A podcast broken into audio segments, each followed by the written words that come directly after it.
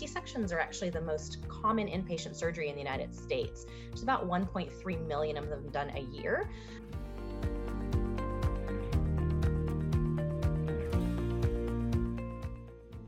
The other kind of like well, one of the other really big things, honestly, is the opioid epidemic. You know, people never think that it's going to be them that that has this problem. But I actually did the math the other day when I was preparing a lecture for a bunch of med students. And based on the number of patients that are opiate naive, so they've never taken opiates before, at the time of C-section, that are likely to get addicted to opiates after having a C-section, and then multiply that by the number of C-sections that are done per year, approximately four thousand three hundred thirty-three women per year get addicted to opioids from their C-sections. That is a ridiculous number, and it just makes my skin crawl.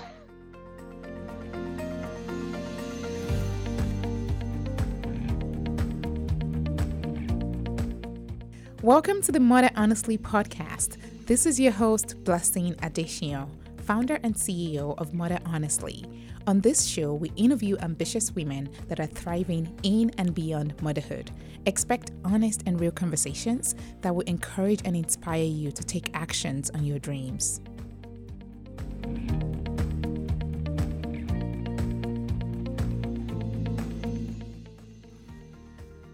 Welcome to the Mother Honestly podcast. My name is Blessing Adesio, founder and C E O of Mother Honestly. Today, I have with me Doctor Angela Storer, an O B G Y N based in Texas. She's a trailblazer in pain management focused on helping our patients recover after make many common women's health procedures with limited to no opioid use. She knows firsthand the devastating impact the current opioid epidemic has had on millions of families across the country and has made it a mission to reduce the use of opioids in our practice.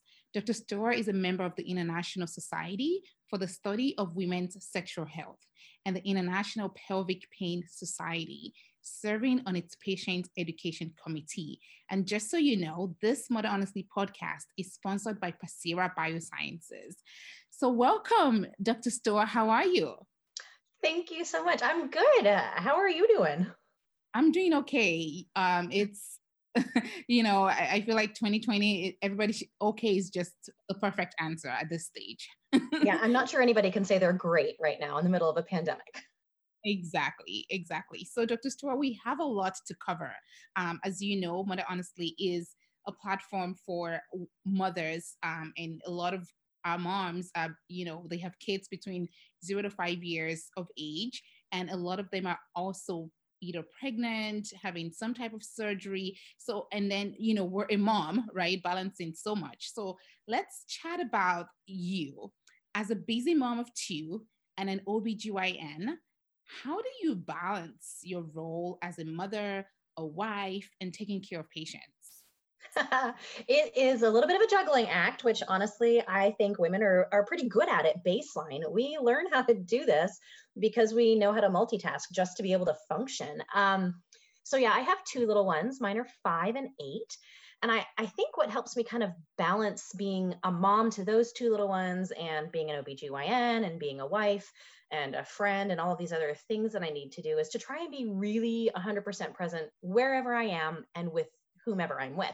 Um, if I'm at the office or hospital, I try and be one hundred percent present with my patients and not worry about what may be going on at home. Fortunately, I have an amazing husband who does the majority of the childcare, and I can trust him to do that. And then when I'm at home, I'm one hundred percent present with my kids and my husband. I have wonderful partners at work who I trust to take care of my patients when I'm off. And so I think having a good group of people that you can trust to be able to take off the part that you're not doing right now is super important. And I'm not going to say I'm totally a master at all of this, but I, I really try. And I think for the most part, it's working. That's that's fantastic. Just a story. I think, you know, as a busy mom and a physician, I just don't understand how you do it, um, especially, you know, with the type of hours that, you know, I'm guessing, you know, is required in, in the medical in medical industry. Um, but I know that you understand the pressure women put on themselves um, to return home and get back to their daily routine as quickly as possible um, after a surgery, which, you know, a lot of our moms, personally, I also, you know, um, have three kids and all by C-section. So as an O B G Y N, can you explain the type of surgeries that you typically perform? Yeah, sure. So um, I, I do a lot more G Y N than I do O B, to be honest. So a lot of the surgeries that I'm doing are for things related to pelvic pain. So stuff like hysterectomies, removing ovarian cysts, doing uh, tubal surgery, that sort of thing. But I, I also do a decent amount of C-sections still. And C-sections are actually the most common inpatient surgery in the United States. There's about one point three million of them done a year. Um, and about one third of babies are done by C-section. So um, a lot of the, a lot of the surgeries I do really are related to gynecology, but I, I still have my hand in the O B world too. Oh, that's, I, I, I wish now that you were my doctor um, when I was having My, my three little ones. So what are your patients focused on the most prior to surgery? Um, because, you know, for me, I just didn't know what to expect. And I think that was one of the biggest unknown, especially when you're trying to bring a child into the world. You already know that's an unknown, or maybe you're going for a surgery. Um, so what is, what is the one question you wish they would ask you? Well, just like you, I would say most of my patients focus on the actual procedure. They want to know, what are you going to do? Where's the cut going to be? How long is it going to take me to recover? When can I get back to work, et cetera? And a lot of women are actually a lot less concerned about what I think is probably the biggest thing, which is the recovery experience and the best ways to recover quickly. Um, I, I think asking for very specific things from your surgeon can be super helpful. And the one thing I encourage my patients to ask for is, what can you do as a surgeon for me as a patient to help me recover as quickly as possible? And my answer to that is always, we need to look at non-opioid pain managements and doing what's called an ERAS protocol, or an enhanced recovery after surgery. The more things that we can do within these protocols to help women get back to their lives faster with minimal pain, the better. And being able to do the non-opioid approaches, patients just recover much more quickly, and we get rid of a lot of the side effects and dangers associated. So you are, I mean, I don't know, I just feel I'm so excited right now, because this was exactly, I, I mean, again, I wish I had you, but when I had my three little ones, you know, I did, I chose the, I, I didn't even know that, you know, opioids was, you know, that much of an epidemic. I just knew that I didn't want, you know, any kind of, you know, extra things in, in my recovery. I just wanted a much more different um, non-opioid approach. And, and, and, and because to me, my recovery was important to me, and I didn't want to have to, you know, be impacted. I didn't want that recovery to be impacted by any other thing. So one of the biggest question, um, well, one of my biggest question would be, why is this important, right? Why, why is this pain management so important, um, especially for women, especially for moms?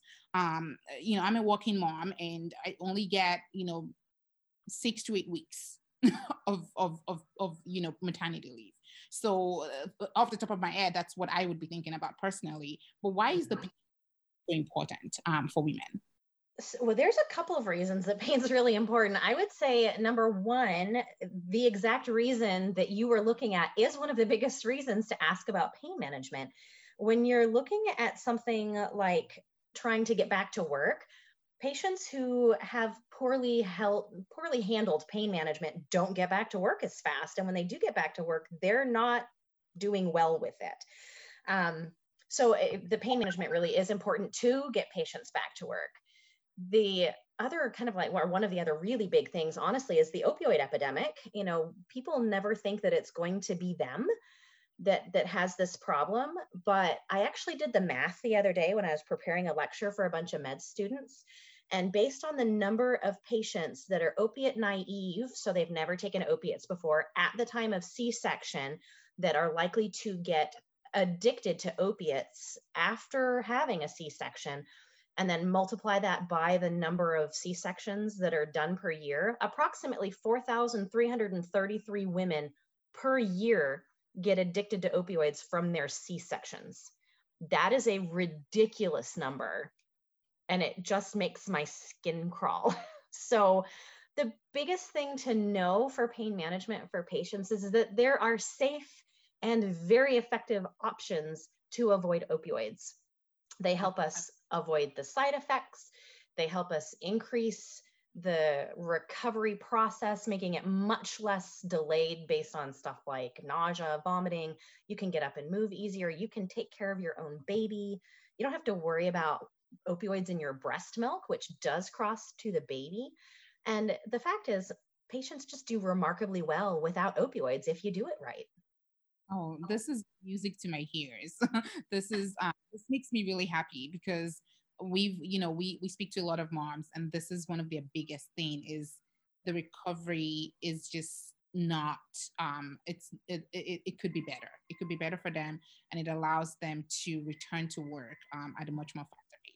I apologize if, um, if you listeners are picking up my son um, in the background, because childcare is still an issue um, in America right now. Now more than ever, women are demanding a quick recovery after surgery. Women are incredibly proactive when it comes to their health and ask their doctors a number of questions prior to surgery. Unfortunately, there's one topic that they often forget to discuss, which can directly impact their recovery experience: non-opioid pain management options. Non-opioid options used before, during, and after surgery can effectively manage pain while minimizing the need for opioids and limiting a patient's downtime after surgery. Planning for surgery? Unlock your X Factor by visiting your x factor dot com forward slash M eight to learn more about non-opioid pain management options and raise your expectations for what is possible after surgery.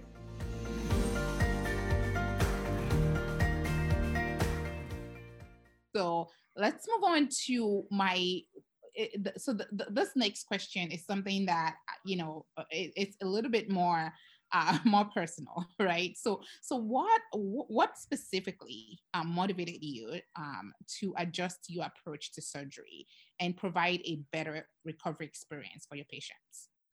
So yeah, this does get to the personal notes here, Blessing. Um, so I, I was already kind of looking into trying to minimize opioids. You know, we as physicians do this whole, you know, do no harm thing, um, but I, I hadn't really gotten my teeth into it until I had a very personal experience. Um, my husband and I used to host hockey players that were in the junior leagues um, when we lived in Iowa, and these boys were getting uh, drafted into the major league hockey. And in between the first and second summers, or the first and second seasons, during the summer, um, the boy that lived with us those two years, uh, both of his best friends overdosed at a graduation party. They were opiate naive. As far as we know, they had never taken drugs before. Um, they were good kids. They were, one of them was already in college. The other one was about to graduate. Um, they were really, really good kids. And they went to a graduation party and wound up overdosing on opioids. And their mom, who I know, um, unfortunately was the one who found them dead in their beds. And they lived not too far from me. And knowing the statistics on most opioids being diverted from legitimate prescriptions, the only thing I could think was it was my fault. Prescriptions that I had put out on the street ended up at that party. And at that point, I was ridiculously motivated to figure out a way to do this without opioids, not just for the benefit of my patients, but to benefit their teenage sons down the line. So that's that's that. Um, I also, just the other day, and this is kind of a very recent story, one of my partners um, heard about a patient who was in the postpartum unit and um, was overdosed on opiates in postpartum. Not at any of the hospitals that I work at. Um, so this is kind of just a story that's being passed around the area. I don't know any details about it, but um, she was saying that it's, the family's just devastated. Wow, that that that gave me chills. Um, that gave me a lot of chills, because I've I've I personally have um, you know, a certain group of friends as well um, that, you know, they've gotten a hold of, you know, their aunts or their cousins, um, opioids while, you know, mama was you know, in bed. And I actually have a spouse that, that did the same thing. So the opioid mm-hmm. epidemic is real. And I, I just hope that, you know, um, especially as, uh, you know, as we get to learn more about non-opioid options, that women can, um, can, you know, can choose better options. Um, and, and this leads me to, why do we even do this in the first place, right? Because I remember, um, you know, I really just wanted to get back to normal, right? And so, so why do why do you think women put so much pressure um, on themselves to get back to normal after surgery? Well, as little as men might like to think it, women run this world. um, we we put pressure on ourselves to get back to normal because we're kind of the end of the line for a lot of stuff. Um, we're the one who does most of the cooking usually. We're usually the ones who do most of the childcare. We're the ones who know when the kids are supposed to go to hockey practice, you know? So a, a recent survey actually revealed that almost all women, like ninety-six percent ages thirty to fifty who have a surgical procedure, one of their biggest things is that they're anxious to re- get, get back to home so they can go back to their daily routine. The families just kind of fall apart when mom's not there. Um, forty-three percent of those women cited caregiving responsibilities as the top reason, and thirty-one percent said getting back to work was a key motivating factor to get back after surgery. So women need to work. We need to be able to be mommy. We need to be able to be wife. And specifically for C-sections, there's so many things that a new mom's expected to do. I mean, even honestly, before they get discharged, you have to get up, you've got to walk, you got to breastfeed, you got to, you got to do diaper changes. And, and you're supposed to be able to do this within hours of having had a major abdominal surgery. Oh, tell me about it. Tell me about that one. Um, after having three C-sections, I, I could write a book about just the enormous amount of responsibilities um, that, you know, women have to shoulder after having a baby. And, and, and that to me is part of, you know, and, and, I, and I'm glad you cited that, Doctor Storer, part of the major reasons why women put so much pressure on themselves to kind of, you know, get back on, you know, on top of everything and, and make sure that, you know, the kids are fine, the home is fine, and also that they can get back to work. Because as we know, you know, moms today are not getting the, the um, you know, the parental leave or the maternity leave that they truly deserve, whether it's federal or or from their employ- employer. So that's something that is very, very important to us here at Mother Honestly as well, is how can we help moms get back to work, but, you know, in a safe manner. Um, so, so Doctor Storer, in the last twelve months, um, fifty-seven percent of O B G Y Ns um, stated they increased their use of non-opioids. Can you tell us more about your approach and the available non-opioid options you're using to manage pain after surgery? How has this approach impacted your patients? So in my practice, I've been able to avoid or significantly reduce my opioid prescribing thanks to several different things. Um, one of them is that ERAS protocol system I talked about, using an enhanced recovery after surgery. And that includes everything from making sure that my patients are healthy going into surgery. We use medications pre-op and also during the operating room, and then specific techniques afterwards. One of the things that I think really kind of was the, the icing on the cake or the cherry on top was a medication that I've been using for several years now. It's a really long-acting numbing medicine that I put directly into the incisions, and it's called Exparel. This specific non-opioid option allows me to really control my patient's pain for days afterwards. It lasts for so long that by the time the incision starts to hurt, the inflammation is gone and it doesn't hurt anymore. So the patients just have very, very little incisional pain. And when you kind of combine that with doing all of the other, you know, kind of tweaks and things that I do with my surgeries, the patients report having a very positive recovery experience, shorter stays in the hospital. My C-sections go home day two, which is the same day that my vaginal deliveries go home. All my G Y N procedures go home same day from surgery, even my open, uh, open surgeries. And none of them complain about the normal side effects that you would get from opioids. My patients have very little nausea. They don't get constipated. They're up and moving. They feel like themselves. I actually recently had a C-section patient who was on section number three, and we had talked about doing that opioid, you know, protocol, non-opioid protocol. And I went to see her day one after surgery, and she was standing up holding her baby, bouncing. And I said, well, you look like you're doing well. And she goes, gosh, I was thinking after my third C-section, this would be a lot worse, but this is the easiest one I've had. Did you do something different? Like, I said, yes, remember talking about that before surgery? She's like, I don't remember anything you said. It just cracked me up. Yes, I, again, I'm like so jealous, um, but you know, I'm going to have to like bookmark your, your practice for our last baby, um, because that would be the experience that I would pay for. Um, absolutely. Who said business and pleasure can't mix? Check out Lincoln dot com. Luxury vehicles designed with you in mind. Thoughtful interiors and insightful technologies that provide an effortless ownership experience.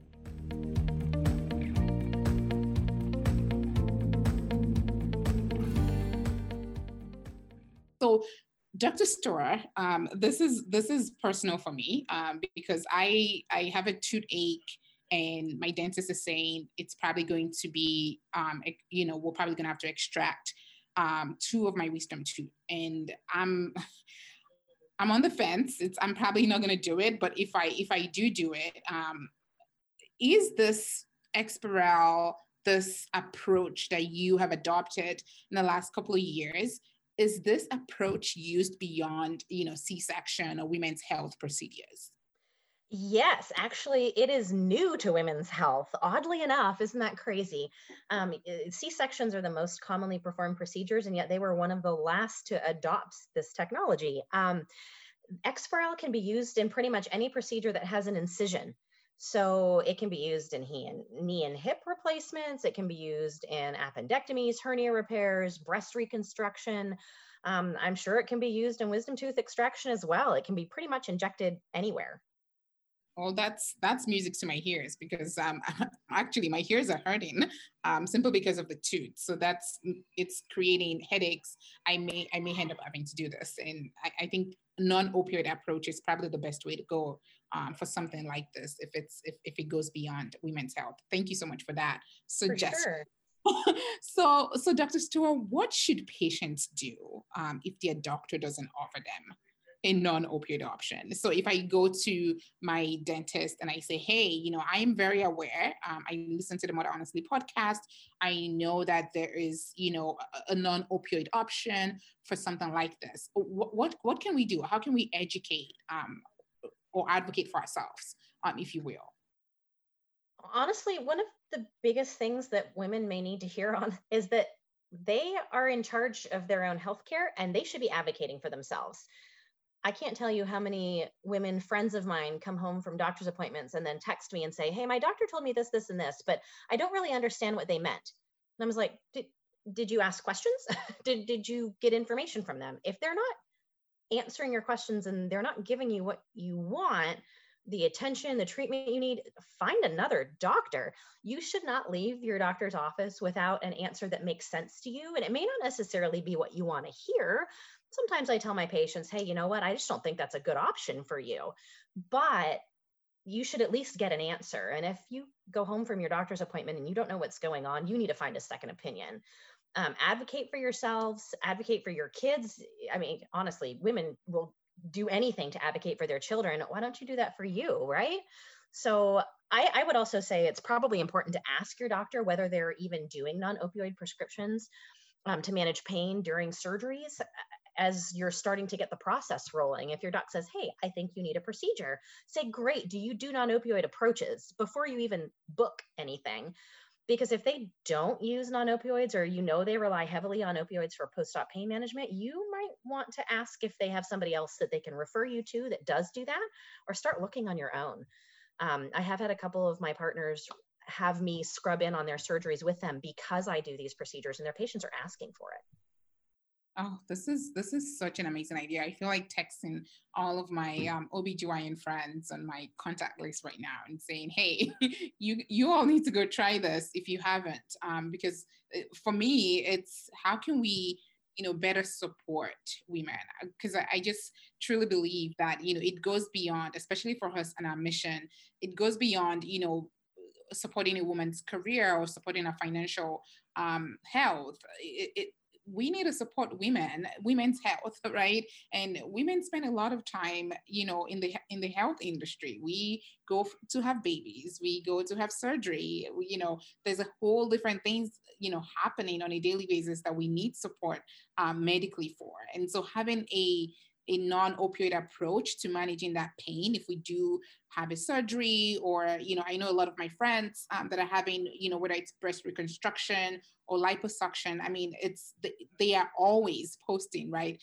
asking for suggestions around, um, you know, a non-opioid um, approach to managing their pain. So thank you so much, Doctor Storer, for, for coming on on the Mother Honestly podcast to share more about this wonderful um, approach to managing pain and, you know, helping support our recovery goals as women, as mothers. Um, where can people go for more information? Well, thank you so much for, for having me. This has been great. And please do text all your O B friends, shoot them my information. I'll talk with them anytime. Um, so if you're looking for more information, you can visit a website called your x factor dot com backslash M H, as in Mother Honestly. So w w w dot your x factor dot com backslash M H. And that'll give you all the information you would ever want to know about non-opioid options and some of the information from a couple of those surveys that we did about moms. Oh, I feel, I feel like uh, we're legit now. Uh, we, we have our own special. So please um, do, do check out this wonderful resource. Um, it's w w w dot your x factor dot com slash M H. We'll be posting this in the show notes as well. Um, it's also going to be on our website if you want to learn more. Um, and please tell all your friends. I just feel like this is a literally a Christmas gift, if you will, um, or even a New Year gift, um, you know, to be able to Um, learn more about how you can advocate for yourself and educate um, those around you as they, you know, find options to managing their pain after surgery, or even recovery, recovering to be able to get back to work um, as soon as possible, and hopefully um, as safely as possible as well. Well, thank you so much, Doctor Storer, for coming on the Mother Honestly podcast. We really appreciate you, and have a wonderful, wonderful rest of your day. Thank you so much. We'll talk to you later, Blessing. Bye.